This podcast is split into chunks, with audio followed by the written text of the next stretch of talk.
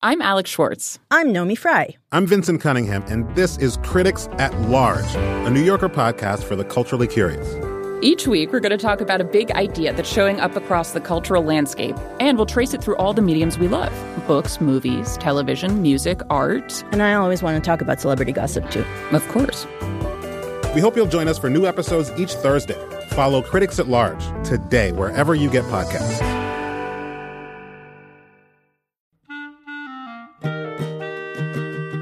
This episode of Livewire is brought to you by Progressive Insurance. Whether you love true crime or comedy, celebrity interviews, or news, you can call the shots on what's in your podcast queue. And guess what? Now you can call them on your auto insurance too with the Name Your Price tool from Progressive. It works just the way it sounds. You tell Progressive how much you want to pay for car insurance, and they'll show you coverage options that fit your budget. Get your quote today at progressive.com to join the over 28 million drivers who trust Progressive.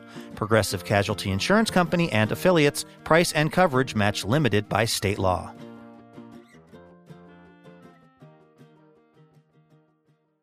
A recent article in the New England Journal of Speed Dating states that seven out of every 10 bar flirtations end in humiliating defeat.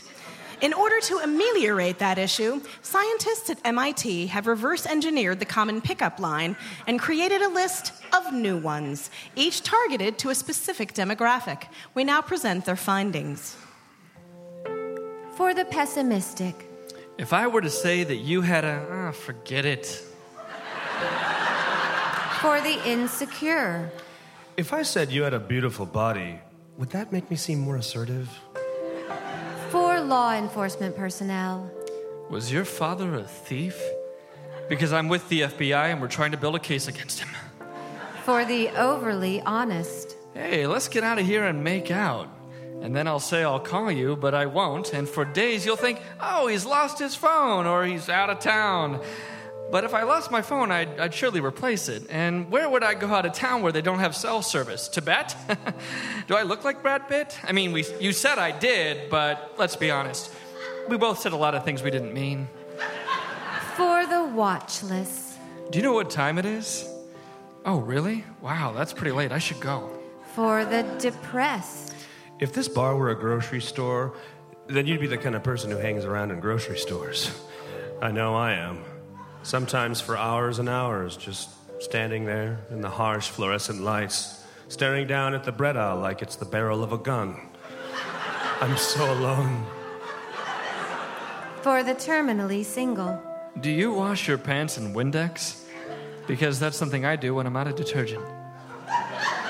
for the fiscally responsible, Can I buy you a drink or just write you a personal check for the amount of the drink which you could deposit into a long term, high yield, tax deductible IRA, the value of which would be significantly more than any short term entertainment value either of us would get out of. Wait, where are you going? for people trapped in a post apocalyptic deathscape of ruined cities and roving cannibals, I've got two and a half shotgun shells and an old dead bat I think we can still eat. And for the highly educated public radio listeners who don't really need a pickup line in the first place, but here's one anyway. Hey, beautiful. Did you know my baloney has a first name? It's. It's.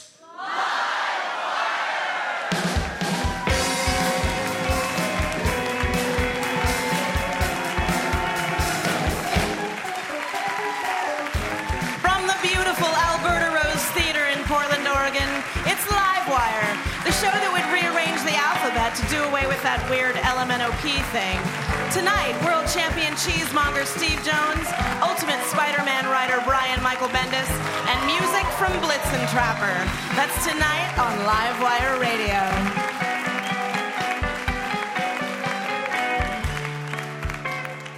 Welcome to the show. I'm your host, Courtenay Hameister. You also have comedy from Faces for Radio Theater to look forward to. Poet Scott With What I Learned Tonight, wherein Scott sits in our audience and in just one hour, the amount of time it took Robert Frost to set his GPS to find which road he shouldn't take, he writes a poem that encompasses all the lessons he's learned during the show. And music from our house band, Ralph Huntley and the Mutton Chops.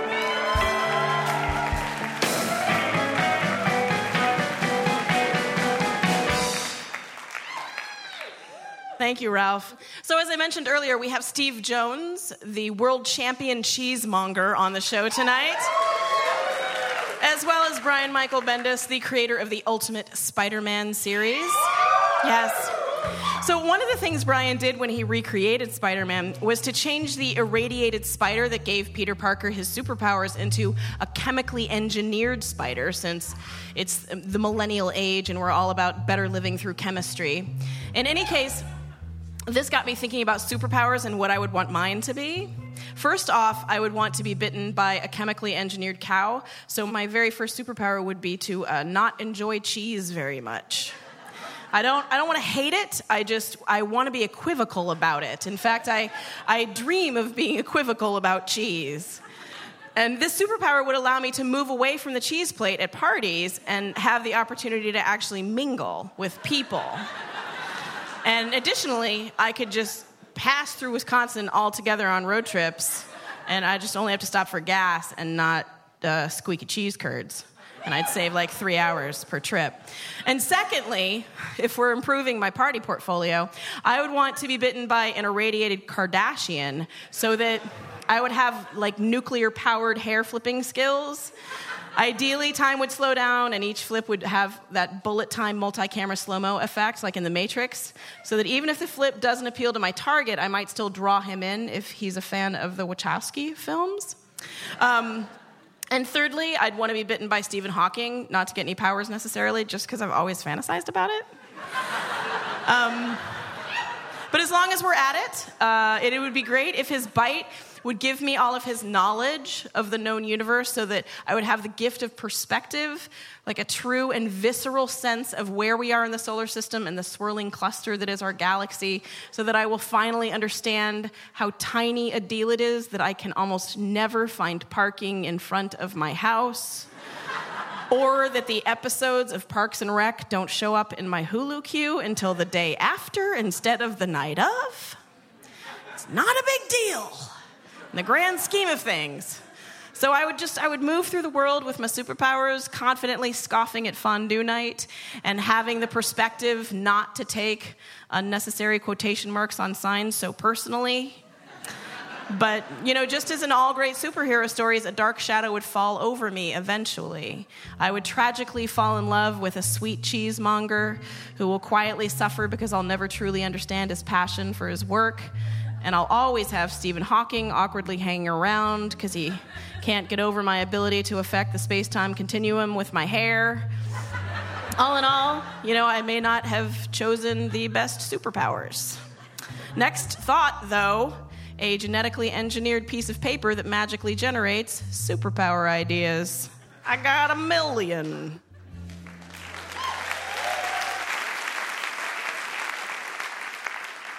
Wild Mountain Nation, the first record of our musical guest tonight, gained immediate recognition when it was named the best new music of 2007 by Pitchfork magazine, a record that band leader Eric Early claims, quote, sounded like it had been authored by a drunken scarecrow being dragged behind a truck. That's some high self esteem right there, people. Even with that decidedly distinctive style, they signed to Sub Pop Records and have now released their third record on that label, American Goldwing. Please welcome Blitzen Trapper to Livewire.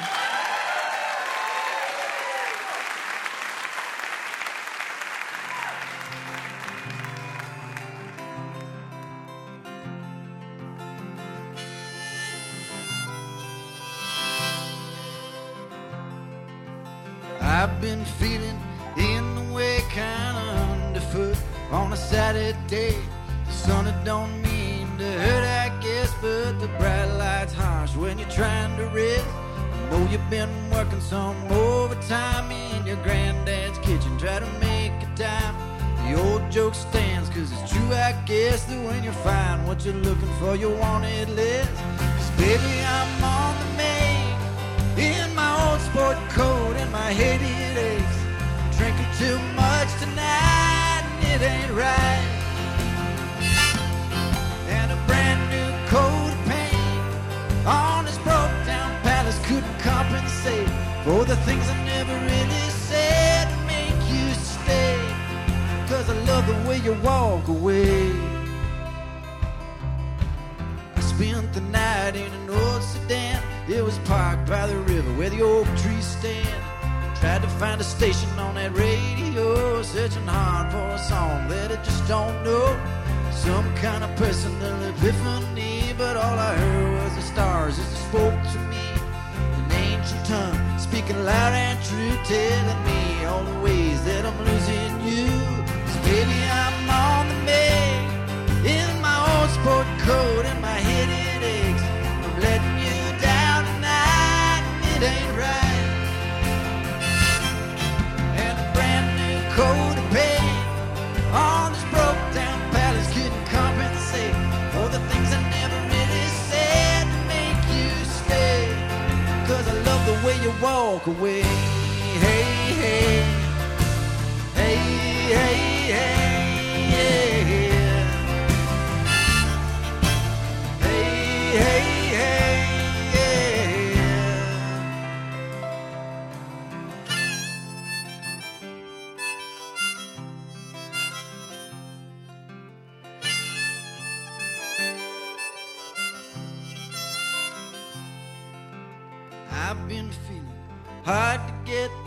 dog hiding out underneath the step. Burning this bridge cause I need the light for to see my way through the coming night. Guess I thought you'd always just play the game, come walking on back down the same old lane. But the grass grows high all around your door. It's a sign or a symbol for the things in store. Baby, I'm on the make in my old sport coat and my head it aches. Too much tonight and it ain't right. And a brand new coat of paint on his broke down palace couldn't compensate for the things I never really said to make you stay. Cause I love the way you walk away. Hey. Hey,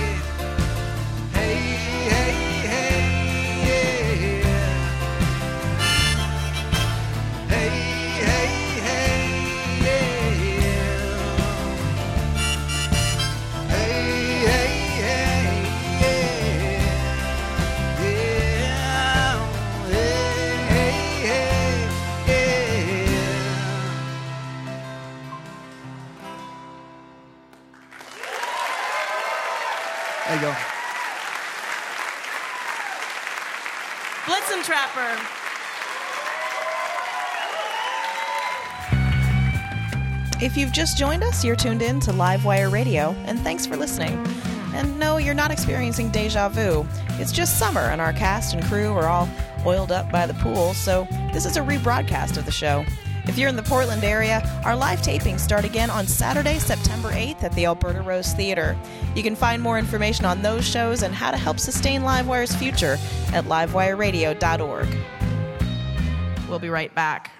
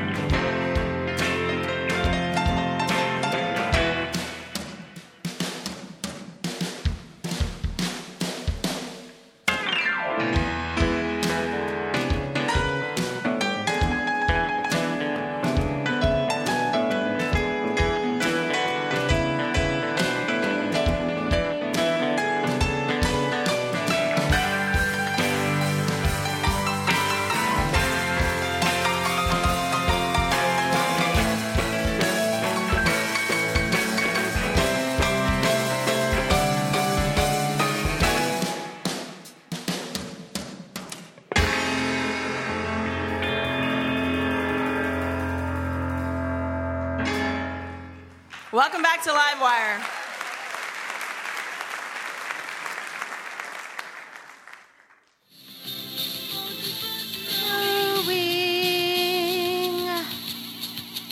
Love is a battlefield.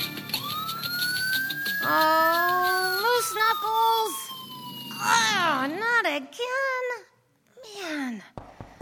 Can you roll your window down, please, ma'am? Oh, right, of course. Um, had the radio on too loud, but I am. Uh, that's, that's fine. Listen, uh, do you know why I pulled you over? Uh, not really. D- did I roll through that stop? Nope. Oh, was I speeding? Sometimes I speed on this road when I don't see a cop around. Interesting, but uh, no. Oh, are my brake lights out? Oh, one time I drove for eight months with my brake lights out, and I didn't even know it. I mean, I was all like, no way. Really? Noted, but uh, no. Oh, well, um, help me out here? You really don't know. Oh, okay, okay, I get it. Oh, this is about that time I smoked weed in college. Okay, look, officer, I didn't even like it. I mean, I got all weird and paranoid, and I asked my roommate to make out, and I don't even like girls. I mean, I like girls, I just don't like like girls. But wait a minute, why are you writing all this down? Weed. All right. That's not it? Okay. Okay, you're good. All right. Well, three years ago, I was in this bar with my friend Brenda, and uh, this guy approached us, and he was totally drunk and really obnoxious. I mean, he just kept grabbing us and saying, Got your butt. Like, you know, like that nose, got your nose game, except with butts. And anyway, so we, we took him into the bathroom and we knocked him out with this mini blackjack Brenda keeps in her purse, and we rolled him. But he only had like 50 bucks. I'm sorry, I, I didn't get that last part. Um, he only had 50 bucks? 50 bucks, okay? But uh, nope. That's not why I pulled you over. Well, is it because I shot at you when I passed? Because I've never shot a gun from a moving car, and you were holding that maple bar up like you, you wanted a hole Wait, in wait, it. wait, that, so- that was you? Man. But no. Was it the blood coming out of my trunk? Because it's technically not littering if it's body Come on, fluids. come on. All right. I'm not stupid. You know what you did. Oh my God, fine, I get it. You're mad that I created a virus that gave computers sentience and eventually turned them against us, which created a robot uprising, a third world war, and now we've got this super annoying robot overlords who can kill us with one swipe of their giant razor claws or whatever. Yep. That's the one. I am really sorry about that, okay? I mean, it, it was my very first virus leading to a robot uprising. Can't you just let me off with a warning? Nope. Oh, should I get out and start running now? Yep. Alrighty. Hey, is this gonna go on my permanent record? Hmm. oh, I guess so. Trisha Ferguson and Andrew Harris with sound effects by David Ian.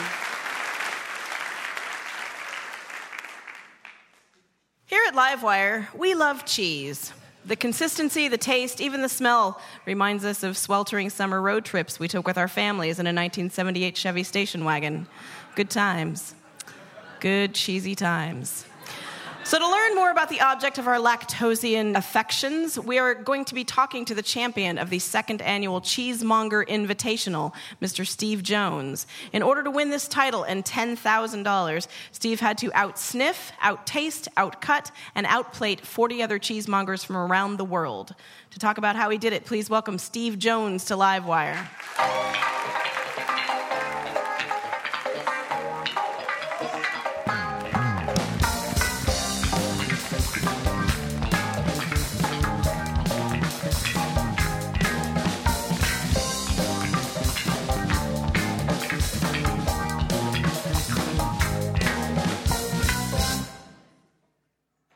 Welcome to the show, Steve. Thanks. It's great to have you here. Uh, and congratulations for being the reigning cheesemonger on the whole earth.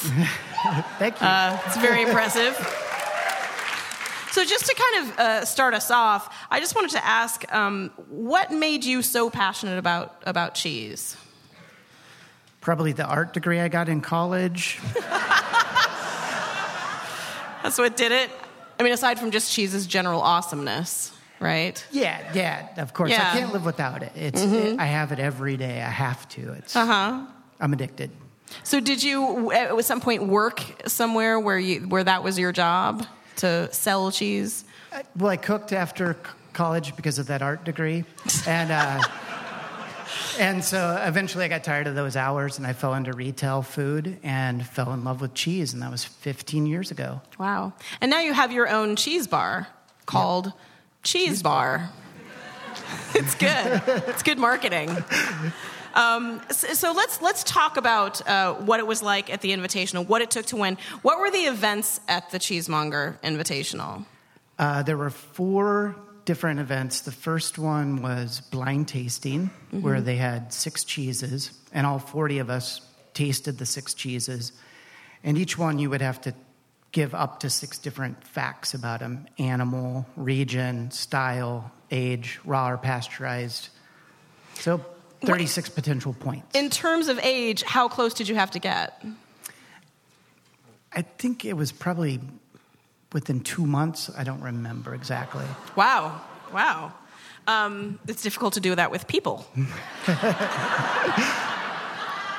so, um, so for you, what is what makes someone a perfect cheesemonger? Um, you have to obviously love cheese and love not making a whole lot of money, um, but but love people and love selling things to people. So Mhm. it's, it, it's it, I mean, it's really it's it's all about the interaction. It's it's mainly listening is our main job. Yeah, yeah. So um, I thought that uh, I thought that you might be able to to at least uh, try to help me learn a little bit about one of the things that you had to do in the competition was to uh, recognize the, the kind of animal that the milk came from, right? So is there a way that, that you could explain to me how it is that you do that? Sure. Um, I just happen to have some cheese with me. Excellent. Uh, for me, there's some like kind of telltale signs about different cheeses. Uh, Thank you. This is a cheese from Central Oregon, down in down in the valley, uh, from Fern's Edge Dairy, called uh, Mount Zion, and this is a goat cheese. Um, Nutty. it's got a, for me, yeah, nutty, but more precisely coconutty. Wow.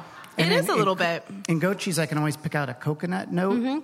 It's always a little tropical fruit. I had never noticed that. And this is a, it's a white cheese and it's a it's sort of semi hard.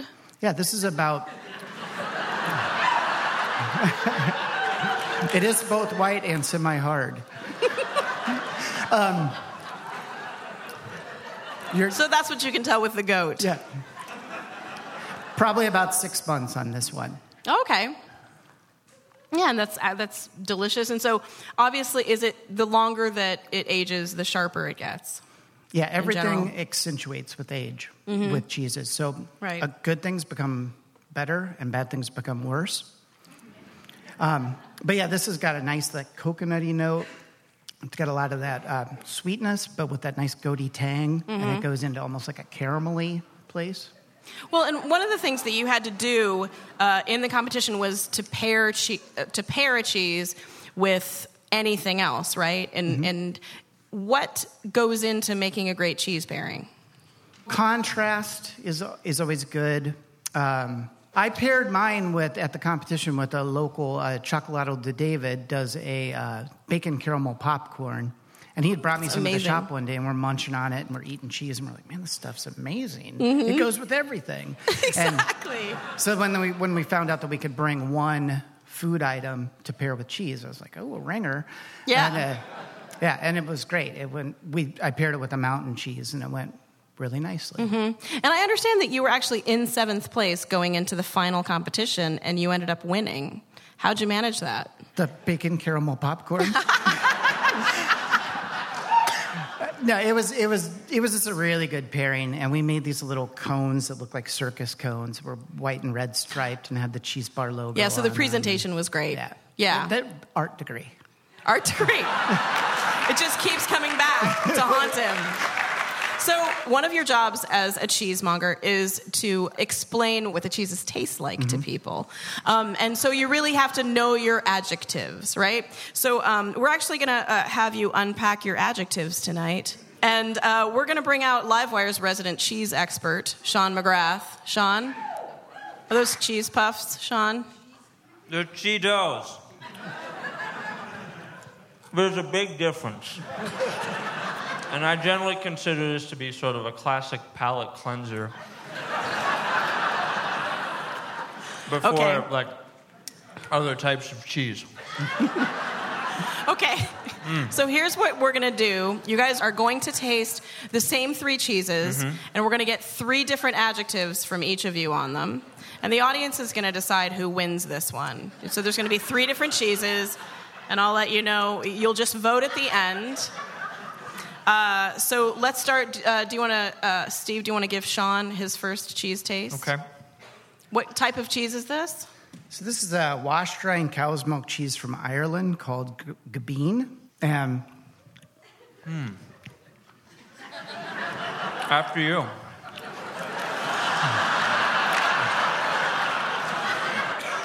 what I get in this one is uh, a lot of smoky bacon fat, peat, kind of meaty notes. I'm getting like a squiggly finish, and uh, it's a little tempestuous, I'd say. and then at the end there, there's that hint of Motown. Yeah. That's the funk. Okay, that was the first round. Uh, now let's. What's the what's the second round cheese? The second cheese uh, comes from the eastern desert of Oregon, uh, from Tumalo Farm. This is called Pond Hopper. It's a goat's milk cheese that has Nice. Mirror Pond Pale Ale in it. Ooh, beer cheese. What are you What are you And getting from it, Steve? With this one, I definitely get the happy marriage of the sweet goat's milk up against the hops and malts all playing really nicely. Nope. I think you're wrong. Um, I'm getting something like it's very shiny and uh, just a bit haughty. and then at the end there, you'll see that just note of like Middle Earth. you feel that? Like this is a cheese for the Shire kind of thing. All right. That's cheese number two. I'm in, I'm kind of interested. And our third and final cheese. What's this one? This is a 14 month manchego, a sheep's milk cheese from Spain. Go ahead, Steve. Sweet, nutty, toffee. Not really. I'm getting something really like battle weary. You taste that? And then um, it definitely has that full bourgeois flavor that just hits you. And then at the end there, you have to really dig deep and know your cheese, but it's a, it's a tad marsupial. Sean McGrath, everybody. So, the adjective competition Steve Jones, uh, professional cheesemonger, international cheesemonger champion, or Sean McGrath. Well, it was a kind of an unfair battle. Sean has won a pound of cheese from Steve's shop, but uh, he has no idea what Steve might do to it before he gets it. Better luck next time, Steve. Well done, everyone. Thank you so much for teaching Thank us you. more about cheese. Steve Jones and Sean McGrath.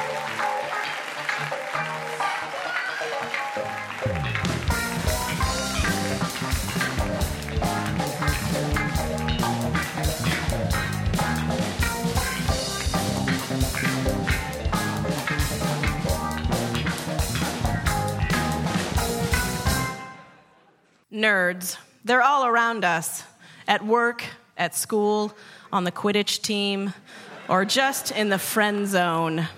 Nerds are everywhere, but they're misunderstood. My name is Mike. I'm a firefighter, and I save lives. But because I've collected more than a thousand unique Star Wars action figures, my buddies think I'm less of a man. Well, about half are repaints and factory defects. Those would hardly be called unique models, but still. My name is Samantha. And just because I have mousy brown hair and enjoy tweed and vintage eyeglasses, people think I'm a sexy librarian. But that's not fair. I'm a sexy librarian because I work at a library and I'm really good at sex. My name is Brian. I write comic books. People say that comics are for kids or men or virgins, but that's not true. Comics can tell us all sorts of stories. Oh man, Brian Michael Bendis is doing this. I, I loved your run on the Avengers. Thanks. I've got to finish this little testimonial thing. Oh yeah, sure, sure. Stories about. Hey, Bry Guy, don't bring Peter Parker back, okay? Excuse me? You killed off Peter Parker in Ultimate Spider Man issue number 160.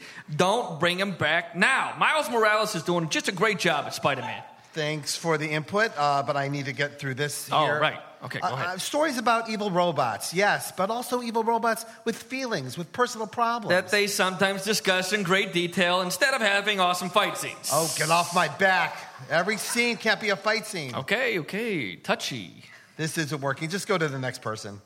My name is Paul. I'm a district attorney, a pillar of my community.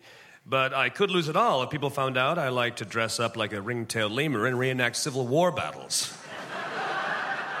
oh, wow. Is that Brian Michael Bendis?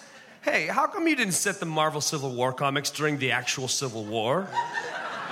It, it was more of a reference. oh, I, I don't have to explain myself to a s- Civil War ocelot. It's a ring-tailed lemur.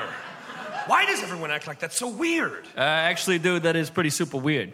We- weirder than a grown man who plays with dolls? They're not dolls!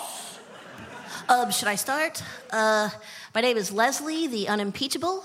Uh, a third level paladin. My spells can break any enchantment, but I can still be hurt. Not by fire. Uh, my armor is immune to fire damage, but uh, by harsh words and also acid attacks. Are you playing? Wait, I said, are you playing third edition? I think you have to be fourth level to cast a break enchantment spell. No duh. I'm on 6C beta. God. Hey, uh, Meerkat, did you see where that sexy librarian went? Ah, lemur! Nerds. They kind of just bring it on themselves, actually.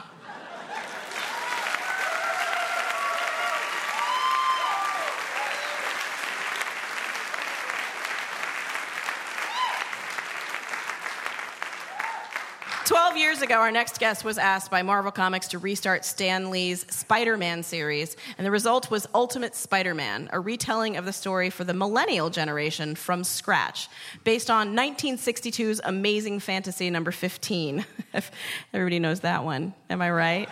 oh, God, I love the part where the, the thing happened with the.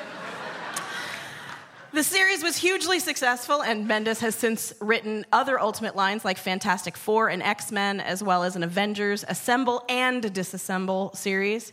In 2010, he launched Scarlet, his first new creator owned comic in over 10 years. And in 2011, he released Takio, an all ages graphic novel he created with collaborator Mike Oeming and his daughter Olivia. And in April, the first episode of Ultimate Spider Man, the television show, will air on Disney XD, written and produced by Bendis. Please welcome the very, very, very busy Brian Michael Bendis to Livewire.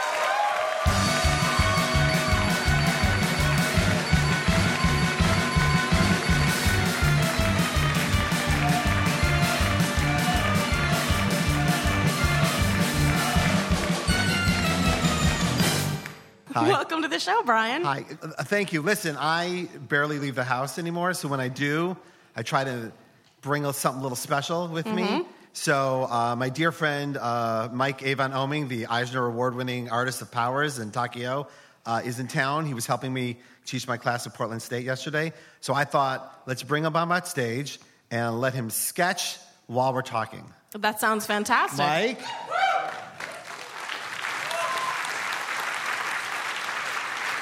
Mike Oeming.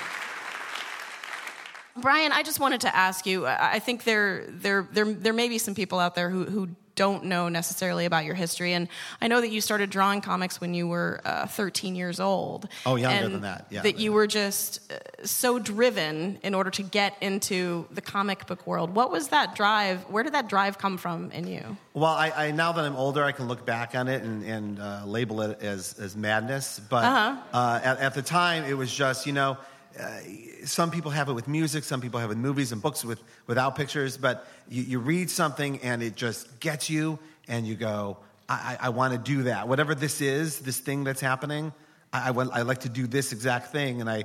You know, when you get to that age where you start going to the front of the book to look at the names of the people that brought it to you, and to me, they were rock stars. And I go, that's what I want to do. And I declared it at age six. I, I announced it at dinner. I held it up. I go, I will be the artist of Spider Man. And uh, It's amazing. yeah, well, with the amazing, thank you. The, the amazing part is, I, I went to art school. I spent sixty thousand dollars on art school. Uh, got out of art school. Marvel finally called me and and and said, "What would you like to do if we brought you here?" And I said, "What do you need an artist for?" And uh, the editor in chief is a good friend of mine now. Said. Oh, you, your art's terrible. You know that, right? You're a, you're a writer. You, you don't know you're a writer? And I go, uh, no, I, I knew that. And, uh, and so I, I, I, they didn't, yeah, so I've been writing and things took a wild shift to the positive once I stopped drawing. Yeah. Yeah. Before you came to Marvel, you really considered yourself an alternative comic book artist. Can you talk about what that means? It's a lot like the alternative music scene or the alternative film scene. You work every day, morning, noon, and night on something that you'll be lucky if you can get your friends to look at, Yeah. and uh, and, and and it's fine.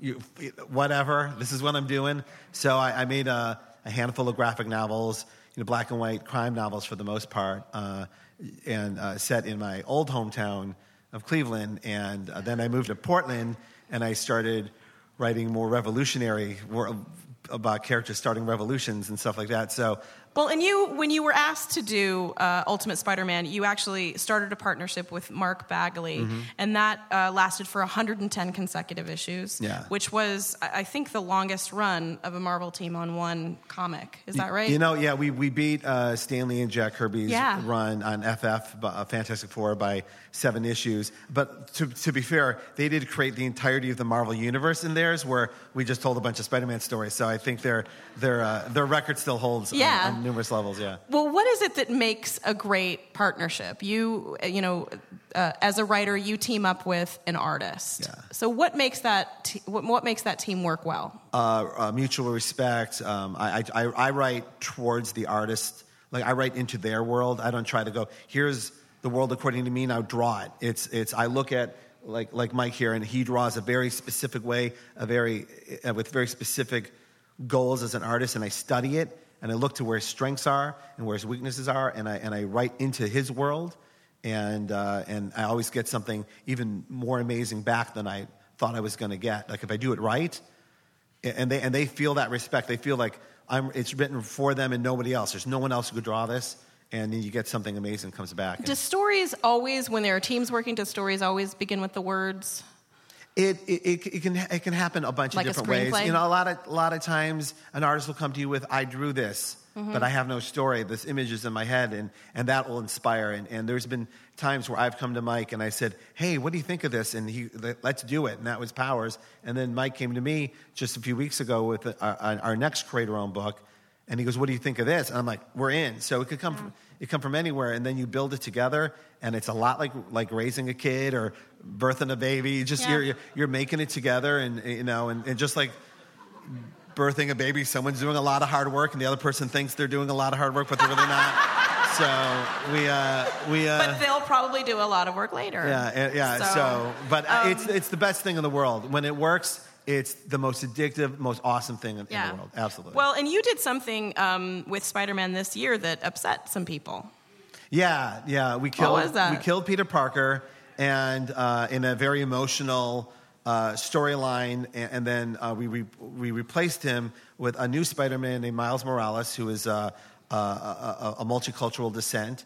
Uh, who uh, is a half African American, half Puerto Rican, and and we just wanted to create a new Spider-Man for a new generation that represents a, a lot of things to a lot of people. And the whole time that I was writing Spider Man, uh, every, every reader of comics that I'd run into who wasn't white would tell me how Spider Man was their favorite character. And because I could play him on Halloween, I could be him. Sure. He was anybody behind that costume. And like, and even uh, like recently, someone had told me, you know, when I was a kid, I wanted to be Batman, and my friends wouldn't let me be because I didn't look like Batman, but I could be Spider Man. And I Mhm. realized I'd heard this story now 400 times. And, and so, yeah, let's do it. Let's, let's make a, a Spider Man that, that speaks to this thing that just happened. And uh, we did it. And the next morning, uh, Glenn Beck went on his uh, crazy radio show and said that it was Michelle Obama's fault that we were doing this. Of we were- course. I'm not, by the way, no joke. This is a quote. Uh, she had brainwashed us, and, and now look where we are. And he was so angry, and it was so borderline racist, and it was weird that. Can you talk about how the brainwashing worked? Well, I, that, see, that's the magic. That's the magic of the brainwashing. I don't know when she did it. that's yeah. So, so what, was- what was great was Glenn Beck went nuts. So then Keith Olbermann had to go nuts on him, and then and then uh, uh, Stephen Colbert had to go nuts on him, and then Mhm. Jon Stewart did the thing. Then You Howard whipped Stern up a media up. frenzy is what you oh, did. It was beautiful, and now my kids get to go to college, and it's all because of Glenn Beck's crazy. it's great. That's great. That's great.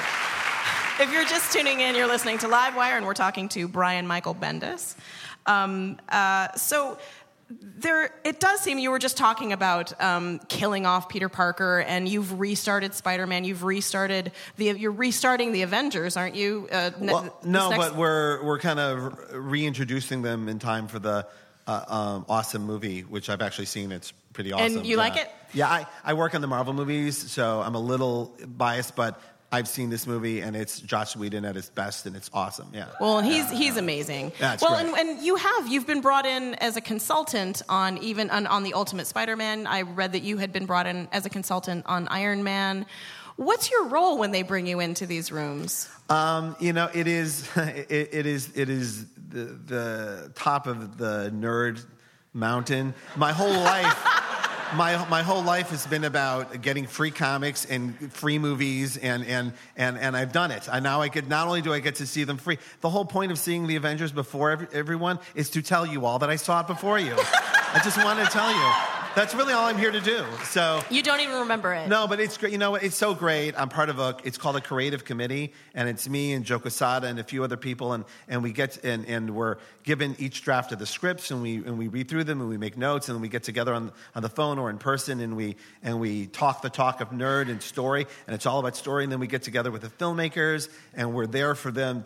You know, and then I, you know, I had this amazing year last year with Kenneth Branagh working on Thor, and he couldn't have been cooler. And it's just like five of us in the room, and he's acted out the whole movie with Shakespearean verve. And, then and we meet all these awesome filmmakers and storytellers, and I get to take whatever I'm learning in that area and just put it into my uh, my day job, my normal life. So it's pretty cool. Well, what do, what do you think it takes to make a great superhero movie, and who do you think has done it?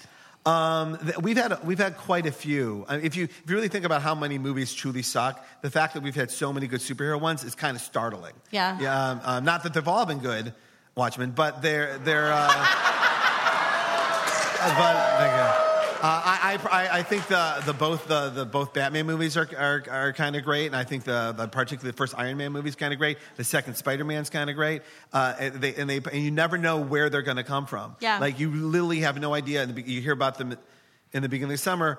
Any of them could be great or horrible, and and and it's fun to see what happens. But the overall ratio has been pretty. If you could make a film of any comic that you've written to date, what would that film be? Um, well, all of them, but I, I no, no, honestly, you know, we just me and Mike spent the summer in Chicago filming the pilot to Powers for FX. Yeah. and that was a great experience. It's Jason Patric and Lucy Punch are are, uh, are in the pilot, and it was a great experience. It's very cool, and if you come to my house, you can see it.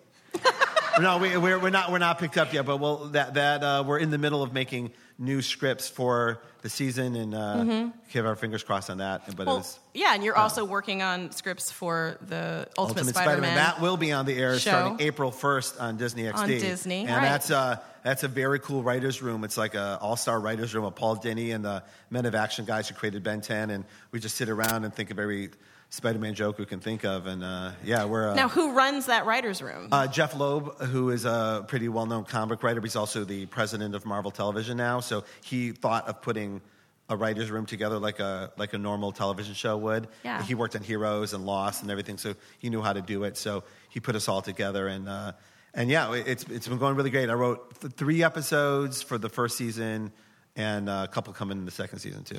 It does feel like, um, and and I do want to talk about uh, Takio as well, which is another uh, project that you're working on. It does feel like you're working on about 40 things at the same time. How do you do that? How does your creative well just continue to sort of feed It- the work? I, I, I'm of the belief that your well fills when you're using it. Like, it, it- like if you don't use it, it's Deflates, uh, yeah. I, I'm very lucky. These are very awesome gigs. These are very awesome people I'm working with. It's as low on the rung of show business that it is. It's show business, so you got to take your time when it's your time. Yeah. So, uh, and and if I didn't have the stories to tell, I wouldn't tell them, but I do, and the people to tell them with. So, it's your and I get to do the mainstream stuff, which is an honor to write Spider-Man and the Avengers. It's really an honor. They also get to produce new things into the world, like Scarlet and Takio, and that's an honor. And I get to do them both at the same time, and that's uh, how would I not take every opportunity that I could to do that? So. Well, and, and Takio is new ground for you because it's an all ages comic, and you created it with Mike Oeming and your daughter Yes. Olivia, who's eight now. Well, she's she's nine now. She's nine she now? was seven and a half when she when she pitched it. Um, it was it was uh, it was uh, it was a grueling pitch process, but uh, um, she no, it was super cute. You know, I, I, being a writer, I, I'm me and my wife were home all the time, like 24 hours a day. We're, I work at home, we're home, so it's great. Except for every six weeks for two days, I have to go somewhere. Either it's LA or New York, and we do these Marvel conferences where we all get together, and really, it's on a Gonkin wa- round table of nerd like you've never seen. And uh, so I, I came back from one of these two day trips to New York. I come back, and we're having a little daddy daughter dinner, and she goes, she just got old enough to go, Where do you go when you're not here? And I said, Well, to my other family. No, I said to, to uh, to um, I, I said, well, we go to New York, and I go with you know she knows a lot of the people. Like Matt Fraction lives here in Portland, and all these people, and we go, we all go to- to Portland, and we all go to New York, and we pitch our stories. And she goes, I have a story, and then. She pitched uh, the Chronicles of Narnia exactly, and I go, no, no, you need a, an, an original story. And she did the cutest thing I've ever seen her do. She she tried to angle the story to, towards something I'd like. She goes, how about Narnia with superheroes? And I go, now I appreciate that, but no. and then and then she said, how about this? And she pitched the story of two sisters, one of which was adopted. She has an adopted sister. They both have they're getting on each other's nerves, and then they get superpowers. Mhm. And they live in Portland, but they're the only superheroes. And here's their power set. And I'm like, this is good. And then I called Mike. I go, am I nuts or is this good? Then I looked up on the internet to make sure she wasn't stealing it from my Carly or something. And then, and then, uh, and then he goes, yeah, I'm in. Let's do it. And uh, and so so yeah, we have uh, Portland's first superheroes right there in Takio, and it's starting up again from Marvel Comics uh, in May. So, Excellent. yeah. And we'll look forward to that.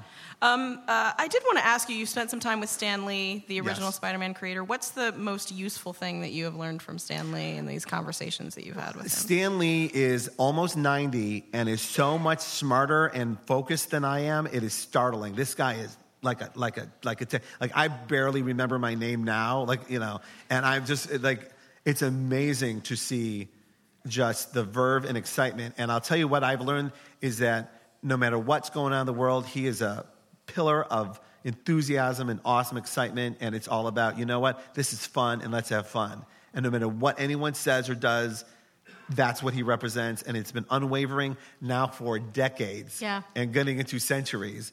And uh, that's, uh, that's uh, admirable. Well, So- it seems like a, an absolute possibility for you. So no, we'll see. And he was about my age when he started creating Spider-Man, Fantastic Four, X-Men, Hulk, all this in one giant burst of craziness. Nice. Yeah, yeah. Nice. Well, it's been a pleasure having you on the show, and we look forward to all of these uh, projects and Well, seeing how they come out. Brian Michael Bendis, everybody.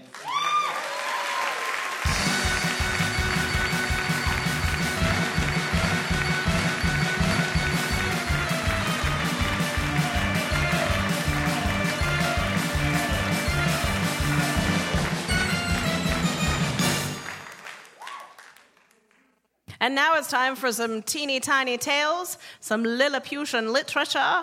It's time for Livewire's Flash Fiction. Tonight, our audience has been given the Herculean task of writing an entire story in just six words, based on the prompt, My Comic Book Adventure. Members of Faces for Radio Theater have their top picks and will now read them with the help of band leader and part time quippy turn of the century Dowager Countess Ralph Huntley. And now, Flash Fiction.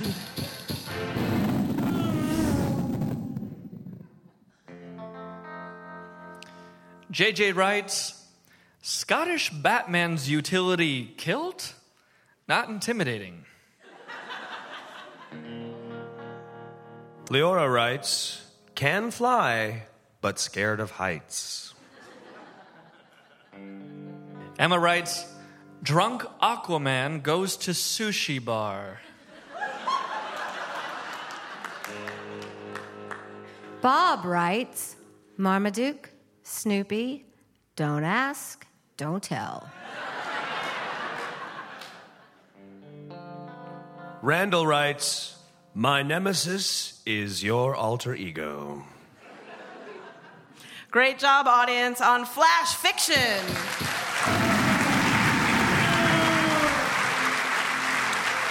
Flash Fiction was brought to you tonight, as always, by New Belgium Brewing Company, this month featuring their Dig Pale Ale, with four distinct hops working to bring a fresh burst of lemon and passion fruit aromas. The deepest you'll have to dig is your kitchen drawer for an opener. Dig that. Thanks, New Belgium. Tonight's show is brought to you in part by Whole Foods Market presenting Crunch This. This week's crunch is the healthy, nutrient rich, cruciferous vegetable kohlrabi, the most versatile member of the cabbage family. The Sputnik shaped kohlrabi tastes like a broccoli stem and a radish fell in love, which is a weird but delicious story. Feed your brain at Whole Foods Market. More information about the cruciferous vegetable of your choice can be found at WholeFoodsMarket.com. We'll be right back.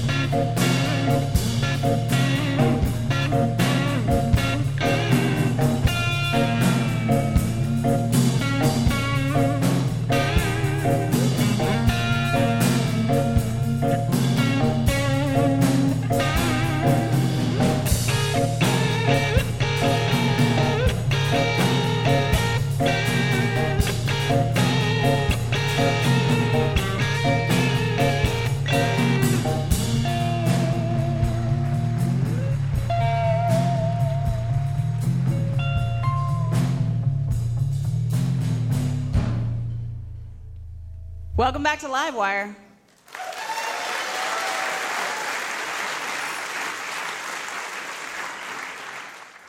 And now, once again, Blitzen Trapper.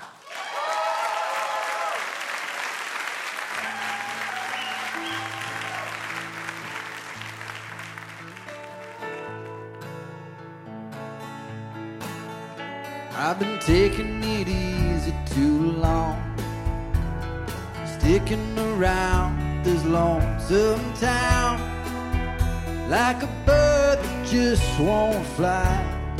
Oh, why can't I just get over you? Yeah, what'll I do?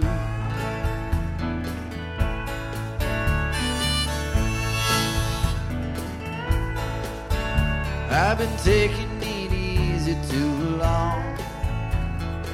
hanging around in a reckless way, drinking whiskey on the tracks. All of the plans I've made, they just pass away, never again.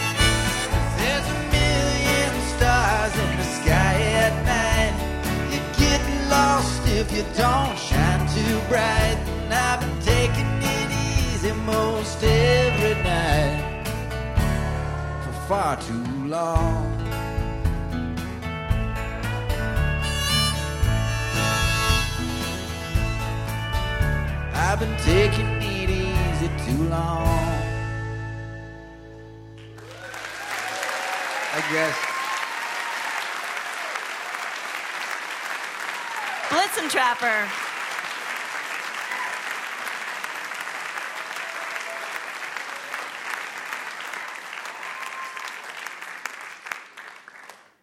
And now, as promised, the man who has been writing the entire hour while we've been hanging out to sum it all up for us, please welcome poet Scott Poole.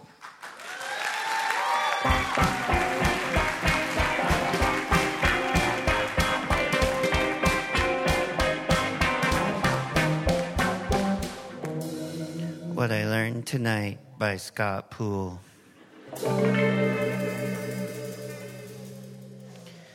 I learned tonight I have no idea how non nerds think. I often wonder how non nerds think, like when someone says, Chewbacca is a Yeti. Do they just say, okay, that guy can think Chewbacca is a Yeti. No big deal. I'll let that go. What's the diff? It's the same as the abominable snowmen, right? They're both big and covered in hair. Who cares? Chewbacca might as well be a giant panda or a big ape, a really big sentient cat post. What's the difference?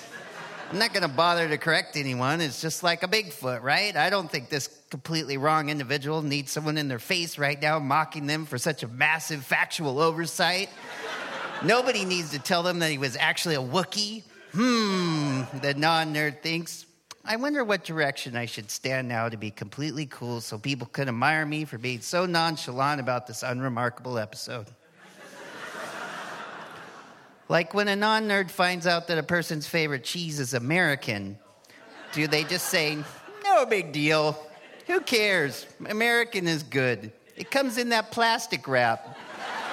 No other cheese comes in individual plastic squares. And you never get all that cheese off the wrap, so then you have fun biting it off the plastic.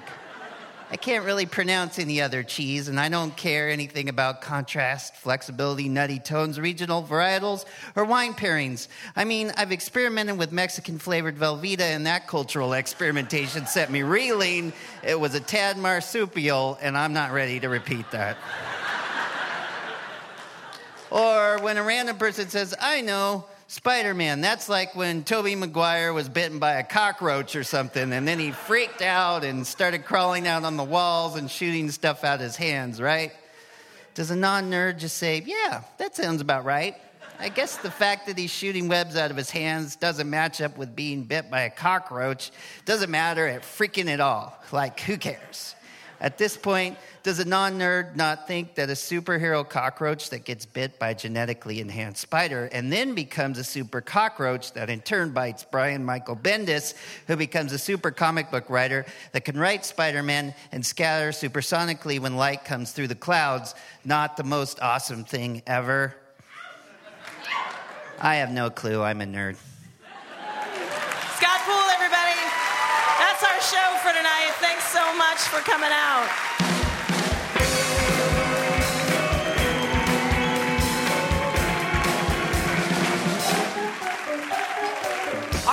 Our guests tonight Steve Jones, Brian Michael Bendis, and Blitzen Trapper. The Mutton Chops are Ralph Huntley, Jim Brunberg, and Richard Huntley. Tonight's show is made possible in part by our sponsors New Belgium Brewing Company, Whole Foods Market, Dave's Killer Bread, and Burgerville. Introducing Burgerville Radio, featuring music from Northwest musicians in all their restaurants. Additional funding provided by the Regional Arts and Culture Council and Work for Art, the James F. and Marion L. Miller Foundation, and listeners like you fine people. Hotel accommodations generously provided by the Hotel Deluxe. Our executive producer is Robin Tenenbaum. The show is produced by Courtenay Hameister and Jim Brunberg. The Faces for Radio Theater are writers Sean McGrath and Courtenay Hameister, performers Andrew Harris and Tricia Ferguson, with sound effects by David Ian. Additional show writers are Jason Rouse, house poet Scott Poole, and Ben Coleman. Faces for Radio Theater is directed by Jason Rouse. Our technical director is Jonathan Newsom, with house sound by Graham Nystrom. Production management by Drew Flint. Thank you to Rose City Sound. Show theme by Courtney Von Drehle and Ralph Huntley. Our show photographer is Jenny Baker. Livewire was created by Kate Sokoloff and Robin Tenenbaum. For more information about Livewire and to subscribe to our podcast, visit livewireradio.org. Wouldn't it be amazing to have a piping hot episode of Livewire delivered right to your heart and ears each week? Well, guess what? That can happen when you subscribe to the Livewire podcast feed, and you'll get the joy of surprising conversation every week. So go ahead and do it. It's super easy. You click on the button at the top of your podcast app, and bam, you are Livewire subscribed. And if you're still, you know, feeling the love, if you're enjoying the show, hey, maybe you could hook us up and uh, leave us a quick review. That'll help more people find out about Livewire. And thank you.